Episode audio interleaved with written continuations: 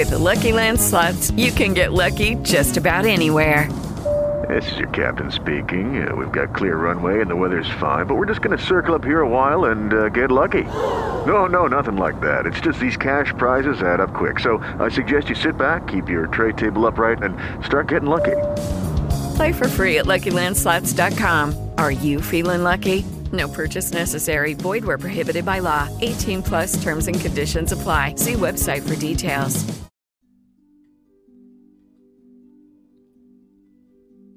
Amore e psiche si trovano nell'attimo che precede il bacio. Le labbra molto vicine non sono ancora unite. Amore poggia il ginocchio sinistro a terra, con le ali spiegate flette la propria testa e si avvicina al volto dell'amata.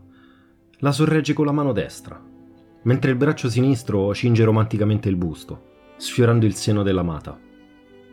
Psiche invece è semidistesa, rivolge il viso verso l'alto, alza le braccia, come ad accogliere il bacio d'amore, sfiorando con le dita i capelli di lui.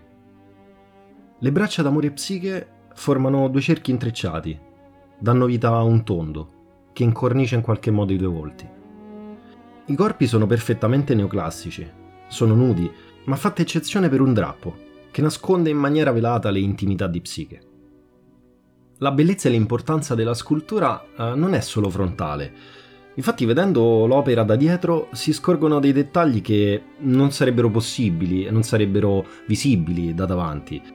Dettagli importanti riguardo Amore Psiche, perché mostrano sia delle parti legate alla storia e sia delle complessità che rendono meravigliosa quest'opera. Dalla parte retrostante c'è la faretra di amore, c'è la fluente capigliatura che è visibile da dietro di Psiche e soprattutto c'è il vaso di Proserpina che ha causato il suo svenimento nella storia. Canova con quest'opera ha scolpito nel marmo uno dei momenti più alti dell'asino d'oro di Lucia Puleio, che appunto narra la favola d'amore Psiche. In breve, Psiche era una fanciulla molto seducente, talmente bella che scatenò le gelosie della dea Venere. La dea era invidiosa e non accettava assolutamente una bellezza così alta per una mortale. Così decise di vendicarsi e chiese l'aiuto del figlio, Amore. In pratica Amore avrebbe dovuto farla innamorare di un uomo molto rozzo che, oltre il danno pure la beffa, non la ricambiasse. Tuttavia, appena Amore vide la bellezza di Psiche, se ne invaghì e rimase quasi stregato. Decise così con l'aiuto di Zefiro di portarla nel proprio palazzo sì che così trascorse con amore tantissime notti di grande passione. C'era un particolare. Non poteva assolutamente guardare il volto dell'amante. Infatti Amore non rivelò mai la propria identità, proprio per evitare l'ira della madre, Venere. Nonostante questo, Psiche in qualche modo ruppe il patto e così decise di vedere il volto dell'uomo che amava. A quel punto, preso dalla rabbia, Amore si allontanò da Psiche immediatamente e lei sprofondò in uno sconforto omicidiale, un dolore talmente alto che pur di potersi congiungere con Psiche si dichiarò disposta ad affrontare una serie di prove per ottenere così l'immortalità. Le prove erano durissime ed erano state organizzate da Venere, che decise per l'appunto di sottoporre la ragazza alla prova più difficile di tutte.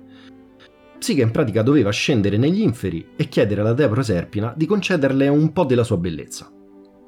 Fu così che Psiche ricevette da Proserpina un'ampolla, ma presa dalla curiosità decise d'aprirla il vaso, l'ampolla, non conteneva bellezza, ma c'era un sonno infernale che la fece addormentare profondamente.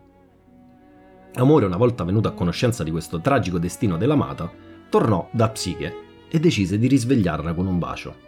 Questo è l'attimo preciso che Canova ha scolpito nel marmo. La storia dietro alla committenza inizia con la commissione ad Antonio Canova da parte del colonnello John Campbell. Una volta ricevuto l'incarico, si iniziò a ispirare con un affresco di Ercolano, che raffigurava una baccante abbracciata ad un fauno. Da lì in poi Canova inizia l'ideazione del modello grande e prosegue, dopo l'ispirazione presa da Ercolano, il pomeriggio del 30 maggio 1787. Per la scultura in marmo inizia il maggio dell'anno successivo e tutto il gruppo marmoreo come lo conosciamo fu terminato il 1793. Ma in quell'anno ci fu un problema, cioè che il colonnello Gamble non era in grado di sostenere le grandi spese di trasporto per l'Inghilterra. Così l'opera rimase un attimo in attesa, per ben sette anni, quando, per 2000 zecchini, la comprò Gioacchino Murat, che la trasportò nel Palazzo Reale vicino a Parigi. arrivò il punto in cui i beni di Murat entrarono in possesso di tutta la corona francese, ed è lì che Amore e Psiche passò insieme ad altre opere nelle collezioni del Museo del Louvre, dove ancora oggi è esposta. Lucky Land Casino asking people what's the weirdest place you've gotten lucky? Lucky? In line at the deli, I guess? Aha, in my dentist's office. More than once, actually. Do I have to say? Yes, you do. In the car before my kids' PTA meeting. Really? Yes. Excuse me, what's the weirdest place you've gotten lucky? I never win and tell. Well, there you have it. You can get lucky anywhere playing at LuckyLandSlots.com. Play for free right now. Are you feeling lucky? No purchase necessary. Void where prohibited by law. 18 plus. Terms and conditions apply. See website for details.